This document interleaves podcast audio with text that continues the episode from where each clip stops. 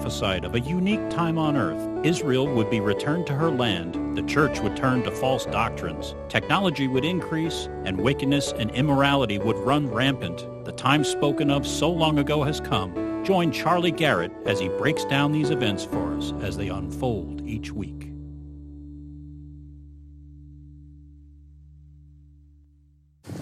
It's 12 May. It's Sunday. It's time for the prophecy update of the week.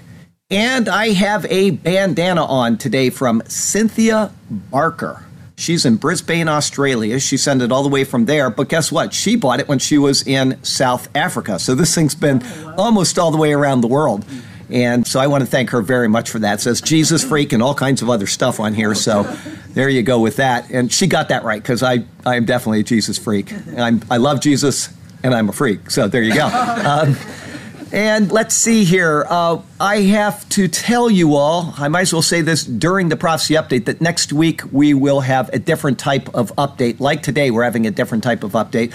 But uh, next week we'll, we will have a guest, somebody I talk about quite often. He's going to be down in Naples for a, he's a lawyer. Ta-da. Anyway, he's going to be down there for a conference, and he is taking his Sunday to come up and share with us at the Superior Word. And so his name is John Holler.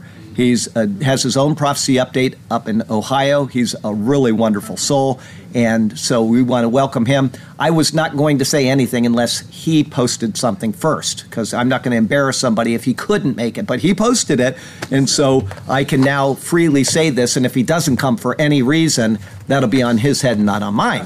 But until then, I thought I will just uh, wait. And I did see a post this week, and so I said, okay, I'll announce it to all of you. So John Holler will be here, and I hope you'll uh, welcome him greatly. And uh, as I said, our prophecy update today is going to be a little bit of a different format. And the reason why is because we had a prophecy update last week while I was gone. And I did not want to have an unprepared or just a real short one because of the few articles I could fit in this week.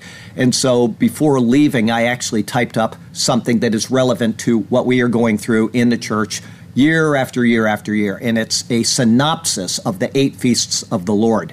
And the reason why I'm doing this, especially now, it, not only because I was gone for a while, but it's also because we're in the middle of two of the feasts of the Lord. We just went through the Feast of First Fruits, and then from there, you're going to count a certain number of days, which we'll talk about, and you get to the Feast of anybody?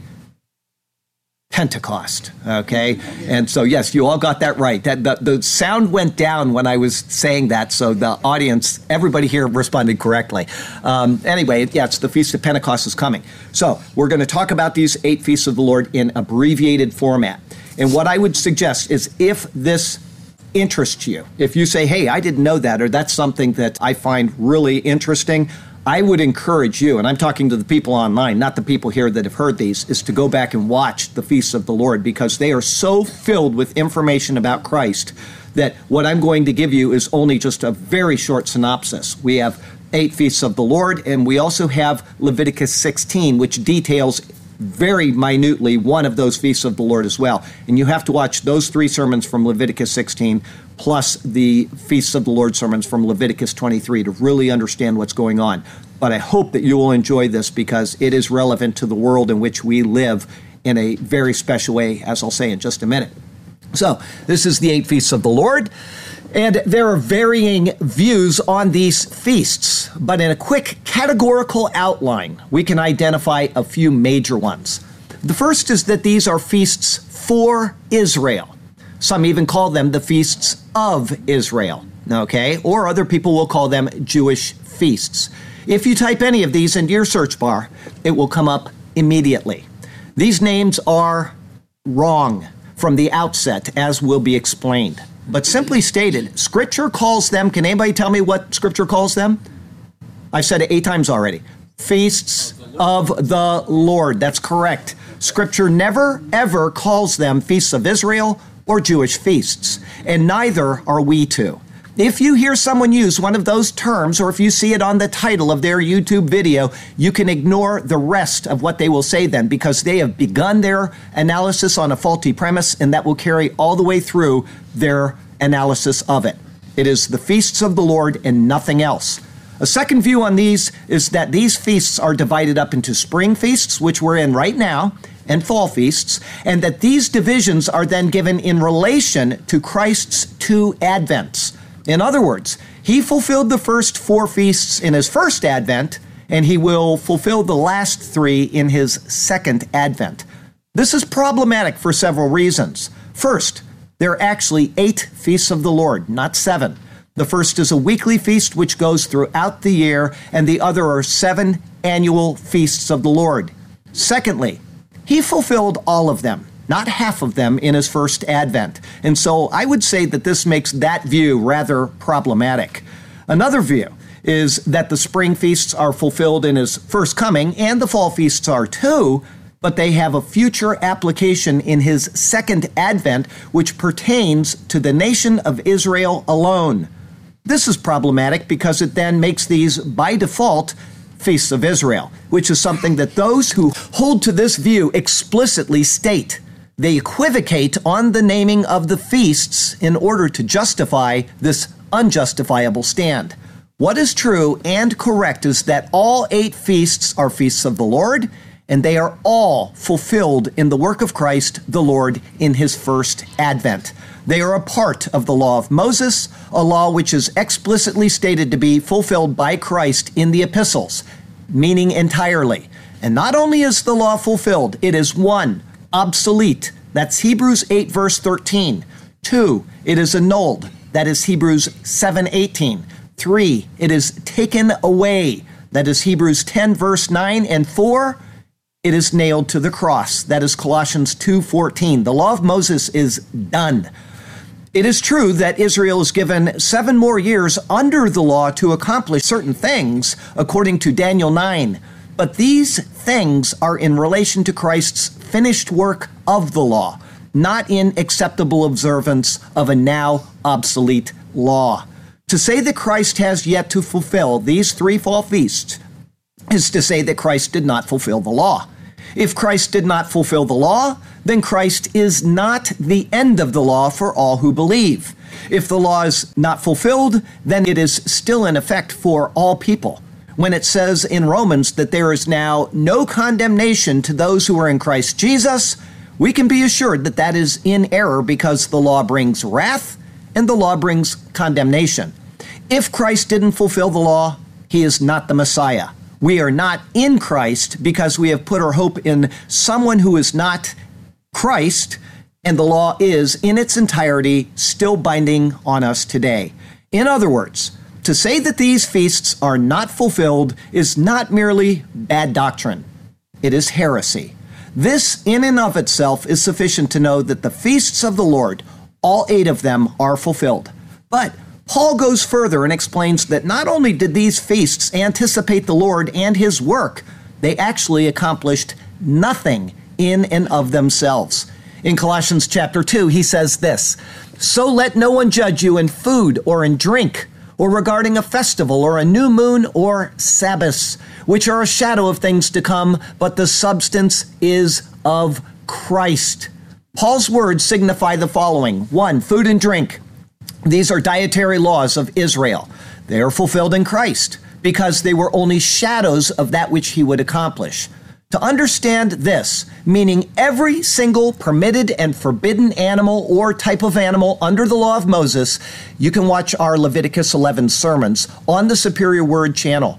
Every detail of them pointed to a reality in Christ. They were but shadows of this. And I'd like to tell you right now, before I go on, concerning the food and drink, that my friend Sergio, who is in Israel, is currently going through the Bible in the book of Leviticus. He's read it many times, but he's in the book of Leviticus. And so he decided, I'm going to follow along in the book of Leviticus with Charlie's sermons, line by line. We go line by line, word by word in every sermon. And he got to Leviticus 11 a couple days ago, and he emailed me, and he, this is a Jew, who has known this law all of his life and he has read the Bible many times, he said, I am utterly astonished at what that says. He could not believe it. He was floored. So I would implore you also to watch the Leviticus 11 sermons if you have not seen them. Understand that the dietary laws of Israel are annulled in Christ, but they all pointed to a reality in Christ, including every type of animal, Every single edict in that passage points to something true about Christ or his church in the New Testament. Two is festivals. This is from Colossians 2:16 and 17, the festival. The word festival is referring to the annual feast days of the Lord. They are fulfilled in Christ because they were only shadows of that which he would accomplish, meaning all of the annual and weekly feasts of the Lord. Three, he mentioned new moons. This was a monthly appointment for Israel. These look to the work of Christ and they are now fulfilled in Christ because they were only shadows of that which he would accomplish. They were a shadowy picture of his coming. And fourth, he mentioned Sabbath. Paul's use of this word is speaking of the weekly Sabbath of Israel and any special Sabbaths which were mandated for Israel, such as the Day of Atonement being a Sabbath of solemn rest. They are fulfilled in Christ because they were only shadows of that which he would accomplish. When Paul says that they are a shadow of things to come, but the substance is of Christ, he means that they had no actual value other than to anticipate the coming of Christ and his fulfillment of the pictures that they made. In Christ's fulfillment of them, they are now, as all of the law of Moses is obsolete. When one receives Christ and his fulfillment of them, they get the reality which Israel only looked forward to. And so, to understand this, we will now go through each of the eight feasts of the Lord directly from Leviticus chapter 23, starting with number one, the Sabbath. Six days shall work be done, but the seventh day is a Sabbath of solemn rest, a holy convocation. You shall do no work on it. It is the Sabbath of the Lord in all your dwellings. Sheshet yamim te'aseh melakha. Six days you shall do work. These words are directive in nature. Therefore, the week is divided into two sections active work and active cessation from work. Man is not to be idle when he should be working, and man is not to be working when he should be at rest. What is curious is that one person is being addressed. The verb is second person singular. This is odd because at the end of the verse that I just read you, the verb will be plural.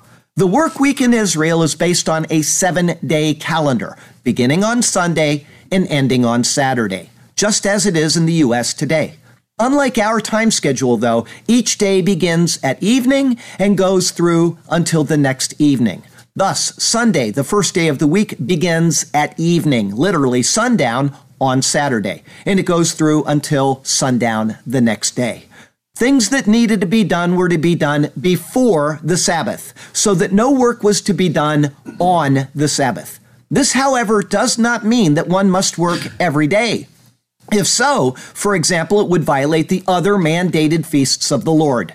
Rather, what should be done was to be done, but not on a Sabbath. Next, it says Shabbat Shabbaton, or resting day of solemn rest. This specific term, Shabbat Shabbaton, is used only six times in Scripture. Four times it speaks of the weekly Sabbath, once for the Day of Atonement, and once concerning the seventh year of Sabbath rest. These are the Sabbaths that Paul refers to in the book of Colossians, which I cited a moment ago. The people were to rest and they were to contemplate God and his works on their behalf. Concerning this term, Sabbath or Shabbat, it first must be understood that this is referring to a Saturday. Biblically, there is no such thing as a Sunday Sabbath. To say today is the Sabbath only means today is Saturday and it is my day of rest. There is no transfer of a Sabbath to Sunday to be found in Scripture. That is a fallacy known as a category mistake. Understanding this, the word Shabbat implies rest and cessation from labor. This cessation of labor for Israel merely looks forward to a different type of rest. It was a foretaste of the blessed eternal rest, which was lost by man in the Garden of Eden, but which was promised to be restored. Man was created outside of the Garden of Eden, and he was rested in the garden to worship and to serve his God. That was lost. Next it says, Mikra Kodesh, convocation holy. The Lord is calling his people, Israel, to observe this day as a holy calling. Unlike the next seven feasts, this is the only weekly one, and thus it is set apart from the others. However, this in no way means that it is not a feast of the Lord. What it does mean, however, is that no other feast was to take precedence over it. Some of the feasts lasted a full week, and at times others may have lined up with the Saturday Sabbath. In such cases, the Sabbath requirements were not to be set aside. Instead, the Sabbath was to be kept to the Lord, despite whatever else occurred. It then says, melaka lo ta'asu. All work, no you shall do. The verb is second person plural. No work was to be conducted on a Sabbath day. There is no exemption from this. The words, six days you shall work, being singular, look to the work of Jesus Christ. You alone shall do the work. In the second half, it is second person plural. All work, all, you all, plural, shall do. You all, my people, shall rest in him. The picture is complete in Christ. He does the work, and as Hebrews 4, verse 3 says, For we who have believed do enter that rest. The shadow finds its substance in Jesus Christ, feast fulfilled. Our second feast is Passover. On the 14th day of the first month, at twilight, is the Lord's Passover.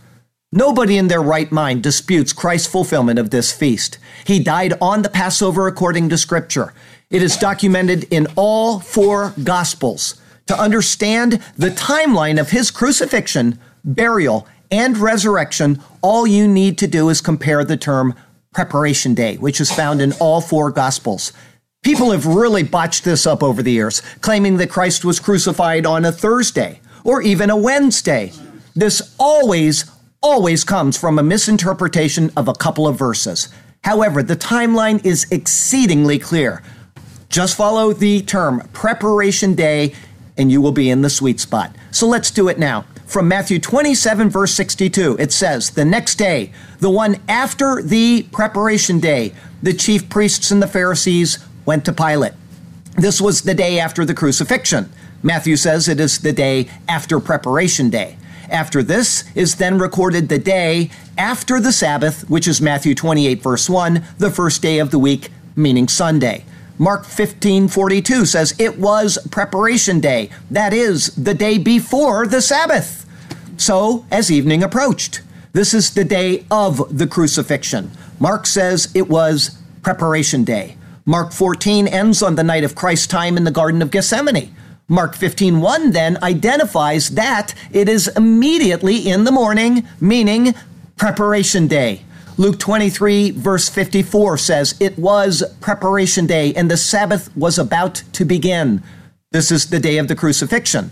Luke says it was preparation day. Luke 23 56 then says that they rested on the Sabbath and then he was raised on the day after the Sabbath, Sunday, the Lord's day the first day of the week. That is found in Luke 24, verse 1. And John 19, 14 says, Now it was preparation day of the Passover.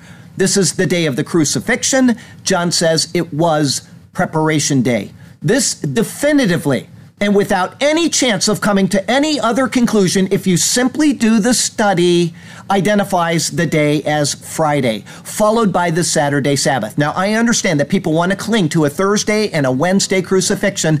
They can mishandle scripture all they want, they can teach things that are incorrect, but it does not line up with scripture. I did this I laid it out and I called my friend Sergio in Israel a day ago and I said, Sergio, I want to do a chart so that people can see this laid out. And I don't know how to do charts. I'm not very tech savvy, as all of you know. And so he sat down and I started telling him what to put on that chart. And he said, This is ingenious. I've never seen it laid out like this before because nobody has ever taken preparation day, which is the only thing that's really recorded in all four gospels so that you can identify this day. And once you've done it, you can come to no other conclusion than the Bible is either in error or Friday is the day of the crucifixion. And that is the way that it is. This is what the Bible actually teaches. The four gospels are harmonious in this, and it is irrefutable. The rest of the Passion Week identifies this as well. I have a complete detail from Jesus taking the donkey into Jerusalem on Palm Sunday, all the way through the Passion Week. I have that in the computer. I'll send it to anybody that wants it. I'll send you this chart. Whatever you want, it's all free to the user. Send me an email, you'll get it. Okay? I have it typed up. I have it on a video as well. I can send you the link on that. And finally, in 1 Corinthians 5, verse 7, Paul tells us of the fulfillment of the feast of Passover. For indeed, Christ, our Passover, was sacrificed for us. The shadow finds its substance in Jesus Christ. Feast fulfilled. Our third feast, or the second annual feast, is unleavened bread. Here it says, And on the fifteenth day of the same month is the feast of unleavened bread to the Lord. Seven days you must eat unleavened bread. On the first day you shall have a holy convocation. You shall do no customary work on it. But you shall offer an offering made by fire to the Lord for seven days. The seventh day shall be a holy convocation. You shall do no customary work on it. Please pay attention to what I just said. No customary work, because I'm going to address this in another part of our talk in a moment. The two holy convocations bracket the feast. One occurs on the first day of the feast and one on the seventh. They stand as representative of the entire period of the feast. This feast that Israel celebrated is only a picture of our time in Christ in this earthly life, from the day of our adoption until the time that we go home to God in glory, pictured by the passing through of the Red Sea in the Exodus account. In the words of verse 6, we are given a positive command. Seven days you must eat unleavened bread. This is explicit. For seven days, unleavened bread was to be eaten. It doesn't say you may not eat bread with leaven for seven days. Instead, it says seven days you must eat unleavened bread. It is not a negative command, which means that they could abstain from any bread as long as they didn't partake in leavened bread. Instead, it is a positive command. They were to eat unleavened bread during the entire feast. This goes in picture to what is cited by Paul in 1 Corinthians 5, verse 8. Let us keep the feast, not with the old leaven, nor with the leaven of malice and wickedness, but with the unleavened bread of sincerity and truth. Christ is the unleavened bread, a picture of his sinless perfection. As we are in Christ, we are to keep the feast, meaning conduct our lives in Christ as he did. The shadow finds its substance in Christ, feast fulfilled. Our fourth feast, or the third annual feast, is first fruits. That's what we just went through with the resurrection of Jesus Christ. And the Lord spoke to Moses, saying, Speak to the children of Israel and say to them, When you come into the land which I give to you, and reap its harvest, then you shall bring a sheaf of the first fruits of your harvest to the priest.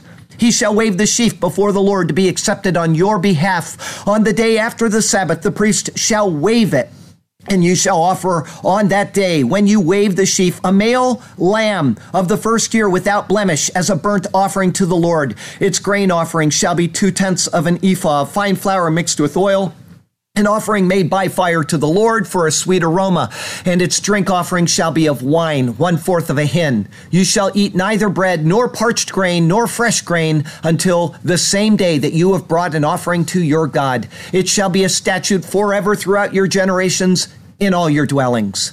Here the words, He shall wave the sheaf, are given. The word translated as wave is nuf. It gives the sense of to quiver. Thus, it means to vibrate up and down or to rock to and fro. To get the idea of what the priest does, the word means elsewhere to wave, or to beckon, or to sprinkle, or to rub, or to saw, and so on. Each of these implies motion and vibrancy. It then says, the day after the Sabbath. One of the greatest divisions of interpretation of this entire feast is answering the question what Sabbath is being referred to here? The answer was a dividing line between the Sadducees and the Pharisees of the Second Temple times.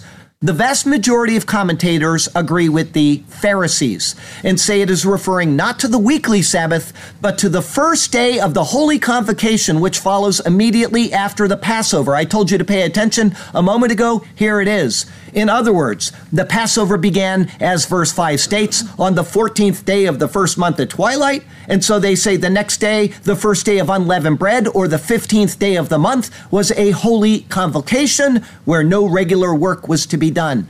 Thus, the day after this supposed Sabbath would be the 16th, and it would be on this day that the offering was to be presented. This is incorrect for several reasons. One, the feast now being looked at began with its own introductory words in Leviticus 23. It said, And the Lord spoke to Moses, saying, There is thus no scriptural reason for tying the two feasts together in this way.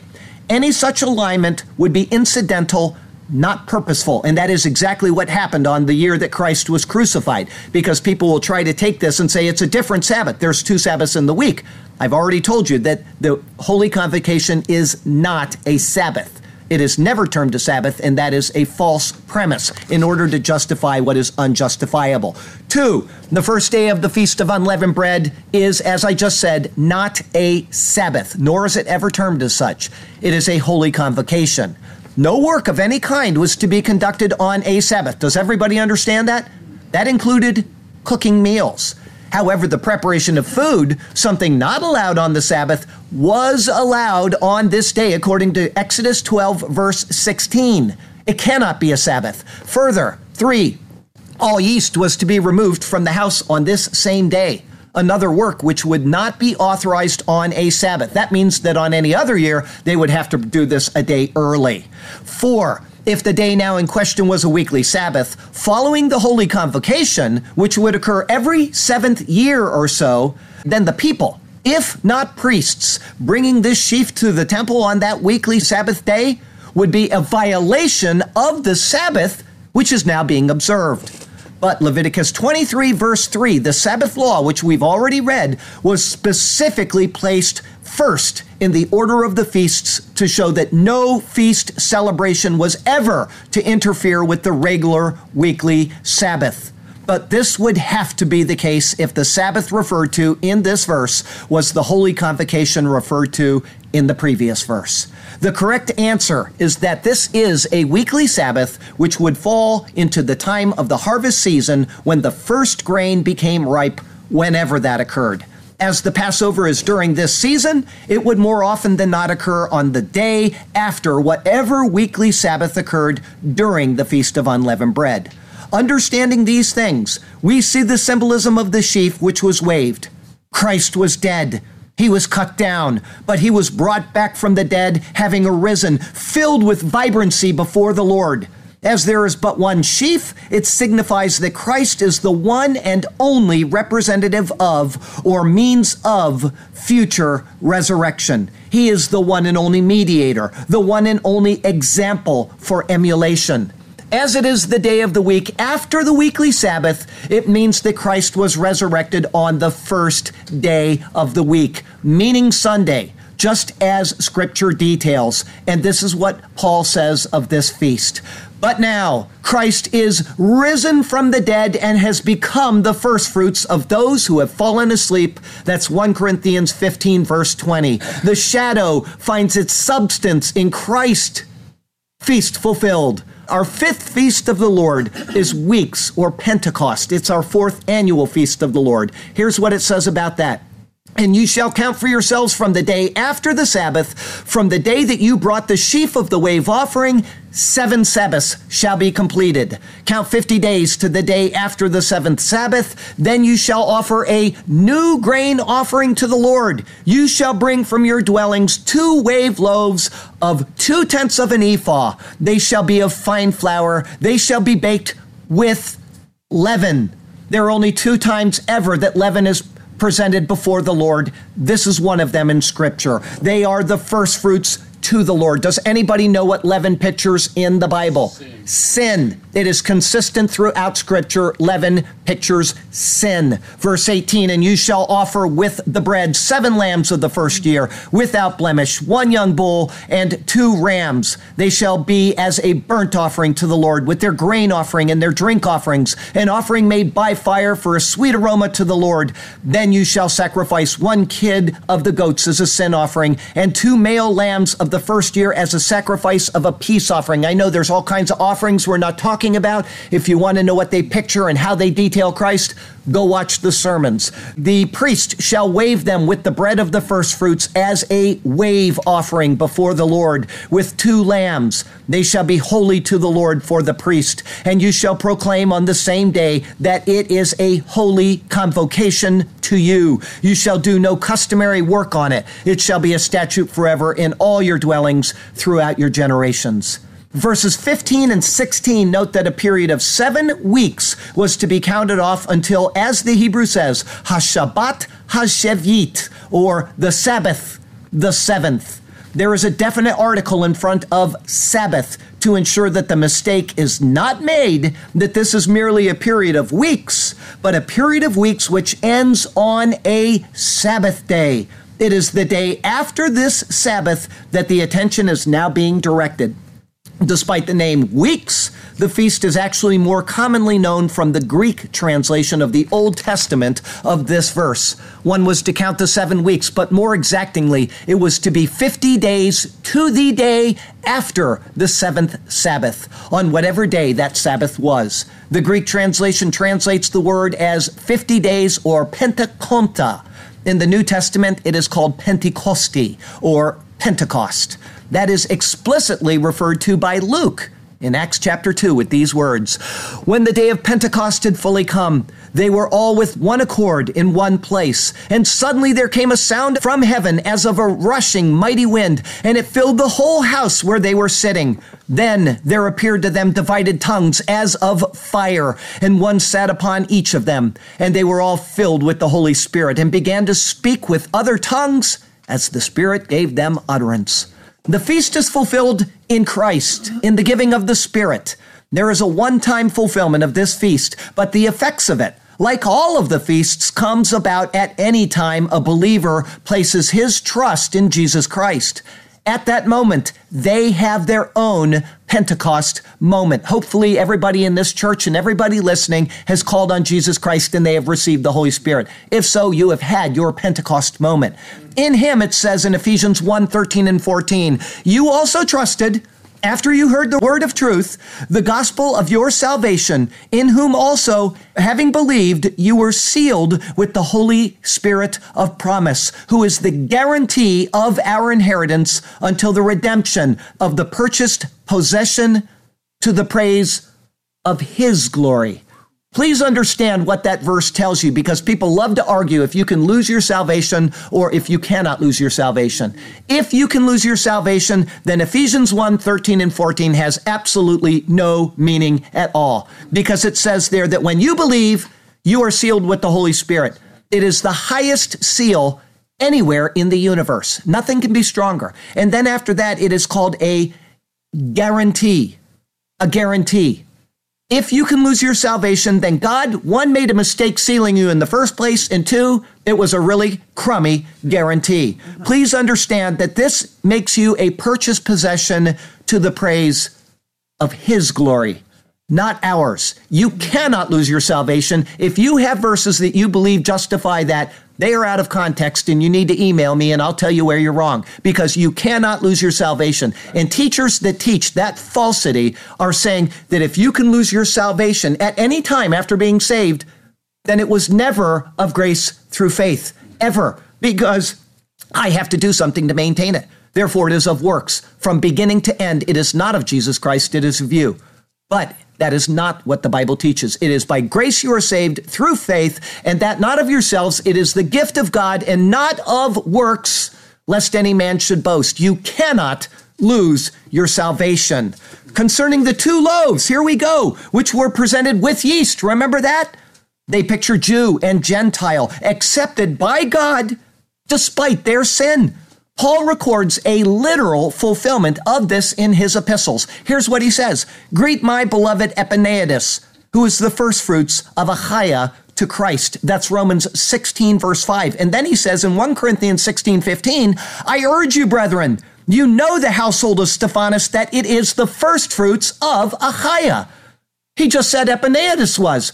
Why did he say one and then the other. The presentation of the two loaves is what those verses are speaking of. Epaenetus was a Jew, Stephanas was a Gentile, and thus one gospel message. So much for hyper dispensationalism. There is one message to Jew and Gentile. The shadow finds its substance in Christ, feast fulfilled oh boy, we're coming into the last three feasts. Are we going to find a fulfillment of them? Or is Charlie just blowing smoke today? Our sixth feast of the Lord, which is the fifth annual feast of the Lord, is known as Yom Teruah. Some people call it incorrectly Rosh Hashanah, the first of the year. It wasn't the first of the year because it was a different calendar that was being used for the redemption calendar, not the civil calendar. It is Yom Teruah. We could call it the day of acclamation. Then the Lord spoke to Moses, saying, Speak to the children of Israel, saying, In the seventh month, on the first day of the month, you shall have a Sabbath rest, a memorial of blowing of trumpets, a holy convocation. You shall do no customary work on it, and you shall offer an offering made by fire to the Lord. The seventh month was originally, you got to get this right to understand what's going on in the Bible. It was originally the first month of the calendar. That was changed at the time of the Exodus. However, both calendars continued to be used in Scripture.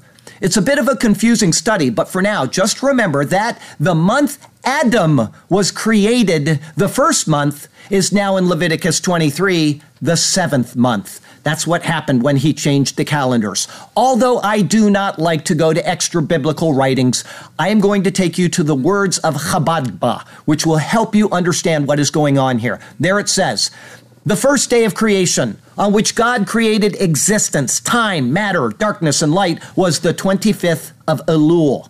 Rosh Hashanah, on which we mark the beginning of your works, is actually the sixth day of creation on which the world attained the potential for the realization of its purpose with the creation of the first man and woman, Adam and Eve. Rosh Hashanah is therefore the day from which the Jewish calendar begins to count the years of history.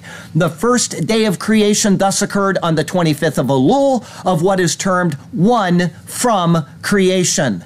This is actually supported by a parallel found in an anagram of the first word in the Bible, which concerns creation, and the first day of the month of Tishri.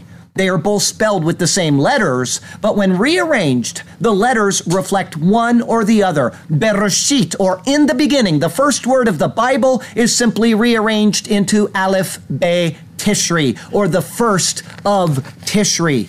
Knowing that Adam was created on this day, we can then see the fulfillment in Christ. He was born on this same day 4,000 years later. Now, how do we know that? First, because I did the sermon on it, and you can go watch it and you can get all of the detail that you need. But it is because the Bible shows us this. To understand would take watching that entire sermon, which you need to do now. As a matter of fact, one of my friends emailed me just within the past month. He said, I finally watched that. I'm going through the Feast of the Lord. He said he was astonished at what he saw. But the fulfillment is explained by Paul in 1 Corinthians chapter 15. It says there, and so it is written, the first man, Adam, think of him being created on one Tishri, became a living being. The last Adam became a life giving spirit. He was born on one Tishri. However, the spiritual is not first, but the natural, and afterward the spiritual. The first man was of the earth, made of dust. The second man is the Lord from heaven. As was the man of dust, so also are those who are made of dust. That's all of us. We're all going to die. We're going to corrupt. We're going to go back to the dust.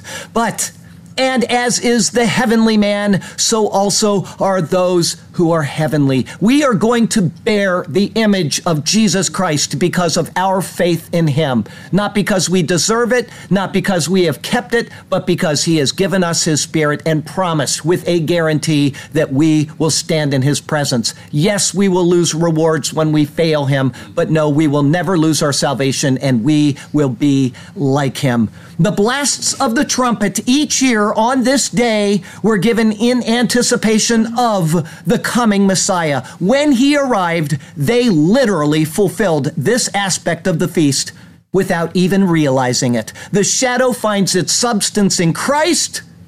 Feast fulfilled. Okay, we still have two.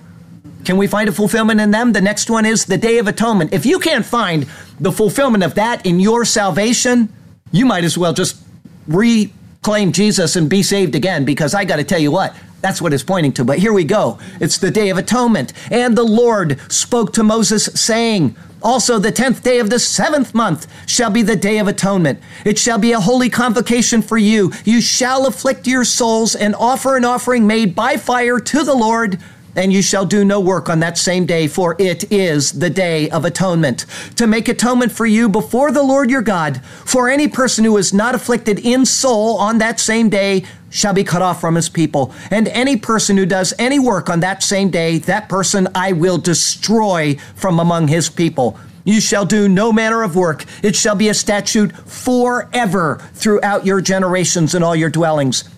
It shall be to you a Sabbath of solemn rest, and you shall afflict your souls on the ninth day of the month at evening. From evening to evening you shall celebrate your Sabbath. Again, to understand this feast and how it is fulfilled in Christ, you would have to watch, as I said earlier, all three of the Leviticus 16 sermons on the Day of Atonement, which are astonishing, and the one Leviticus 23 sermon that I did on it. The remarkable aspect, which I will share with you, is that there is a subtle, almost unrecognizable change in the Hebrew of these words. I have never seen anybody analyze this before, ever. It shall be a Sabbath to you, it says in Leviticus 16 and Leviticus 23 in both accounts. In Leviticus 16, it says Shabbat Shabbaton Hi Lachem. However, in Leviticus 23, it says Shabbat Shabbaton Hu Lachem. The word he or who in either form means the same thing. It means it. However, he in verse 1631 is tied to the feminine word Sabbath. In verse 2332, it is tied to the masculine word Shabbaton, or complete rest. The reason for the change is because in Leviticus 16, the focus is on the Sabbath. In Leviticus 23, it is on the rest. The reason for the change from he to who is obvious from the context of Leviticus 23. The constant admonition during those instructions, which I just read you, is no work. God has given us an amazing insight into Christ and His work. First, He is our Sabbath rest. We rest in Him positionally. But Christ is also the end of the law for all who believe, as Paul says in Romans. He has done the work. We find our rest in him actually. The focus goes from Christ, our place of rest, to Christ because of whom we rest.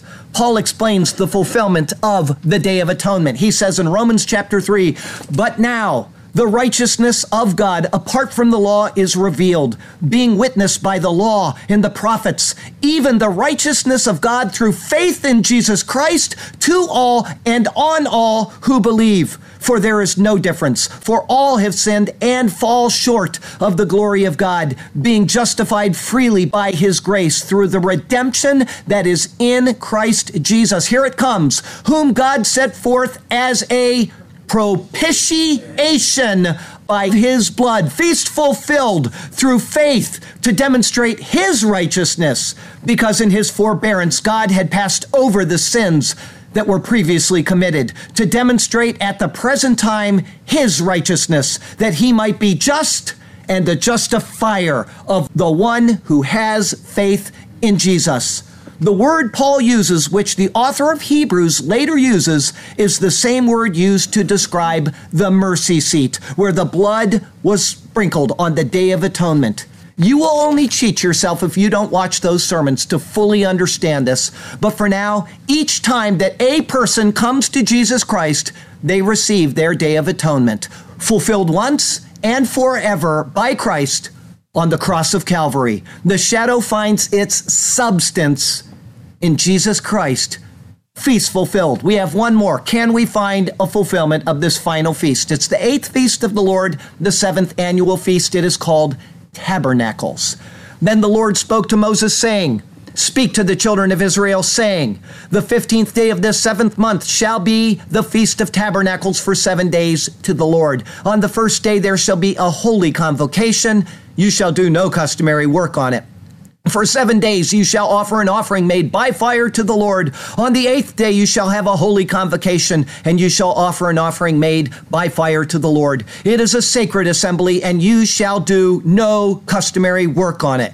These are the feasts of the Lord, which you shall proclaim to be holy convocations to offer an offering made by fire to the Lord, a burnt offering and a grain offering, a sacrifice and drink offerings, everything on its day, besides the Sabbaths of the Lord, besides your gifts, besides all your vows, and besides all your free will offerings, which you give to the Lord also on the fifteenth day of the seventh month, when you have gathered in the fruit of the land, you shall keep the feast of the Lord for seven days. On the first day there shall be a Sabbath rest, and on the eighth day a Sabbath rest. And you shall take for yourselves on the first day the fruit of beautiful trees, branches of palm trees, the boughs of leafy trees, and willows of the brook. And you shall rejoice before the Lord your God for seven days. You shall keep it as a feast to the Lord for seven days in the year. It shall be a statute forever in your generations. You shall celebrate it in the seventh month. You shall dwell in booths for seven days. All who are native Israelites shall dwell in booths, that your generations may know that I made the children of Israel dwell in booths when I brought them out of the land of Egypt. I am the Lord your God. This feast, like that of unleavened bread, points to Christ's work as it is displayed in us. Unleavened bread followed Passover, and it signified our life in Christ, the process of sanctification. That went from the day after the Passover, and it lasted seven days until the passing through of the Red Sea. It pictured our redemption in Christ, Passover, his sacrificial death, and then our life of sanctification. Hopefully, hopefully you're being sanctified until we pass through death and the rapture. That is unleavened bread, and are then brought into the Lord's presence. This feast is parallel to that. It follows the other two feasts in the seventh month. The first was the day of acclamation, or Yom Teruah, picturing Christ's birth, where he came to dwell among us. Then came the Day of Atonement, where he died among us, becoming our sacrifice for sin, our atonement of our sins.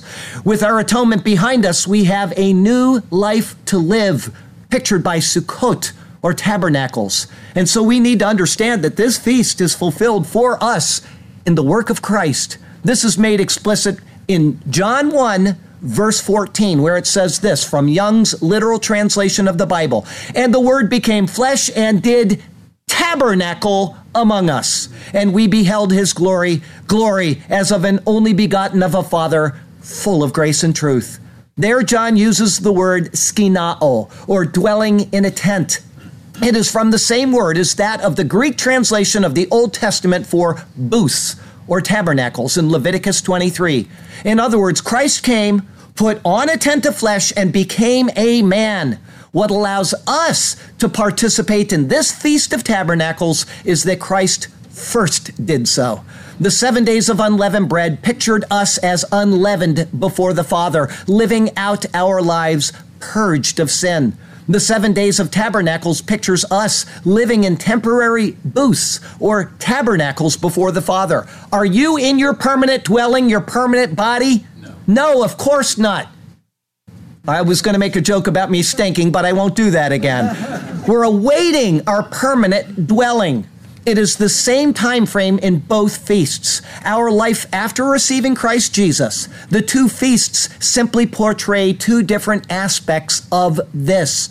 Both occurred on the 15th of the month, the time of the full moon. Our true life begins at the brightest moment in our life. Can anybody disagree with that? I came to Jesus and it was like the heavens had been torn open. Green was green for the first time in my life. I'd never seen a blue sky until the day I met Christ. That is represented by the brightly lit night, which starts the new day. As the moon begins to wane, so our lives in Christ as mortals do as well. But we are not to despair as we approach the darkness. The first day is a holy convocation, as is the eighth day. The two holy convocations bracket the feast. They stand as representative of the entire period of the feast. Like unleavened bread, which is tied by calendar to the Passover, the feasts both last seven days, but with an additional day added, thus making eight. The last day for both are a new beginning. The significance of the sukkah or tabernacle is tied into our position in Christ. Go watch the sermon to get the details. He came and he tabernacled among us. Now, for those who are in him, we are positionally new beings in Christ.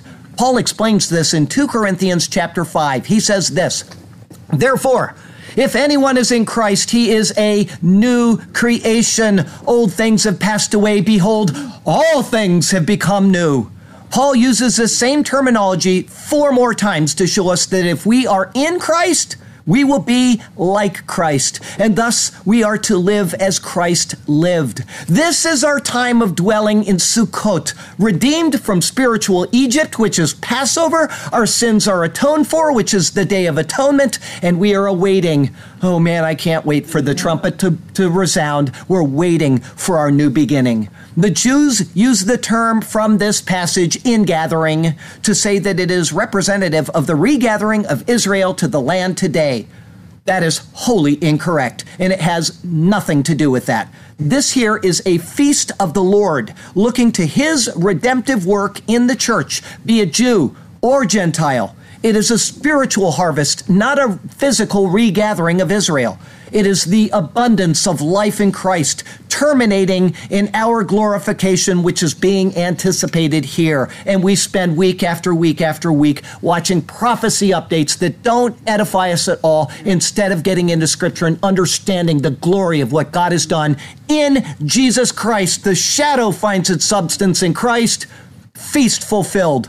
Now, before I get done and give you my final comments on this, I'd like to urge everybody that is watching this prophecy update to watch our sermon today. Numbers 21 through 13, the waters of Meribah. Wonderful pictures, and it's something that so many people have misused and mishandled, just like they do with the feasts of the Lord and the other things that we talked about today. There is a picture in there, and it is not what you are thinking.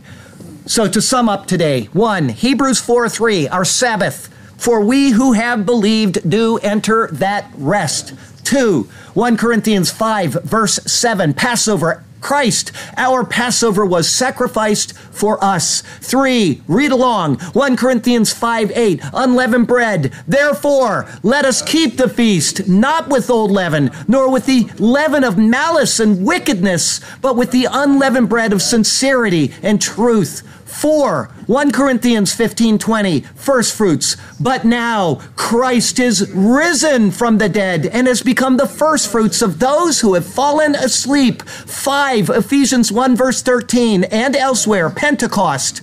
In him you also trusted after you heard the word of truth, the gospel of your salvation, in whom also having believed you were sealed with the Holy Spirit of promise. 6. 1 Corinthians 15 47.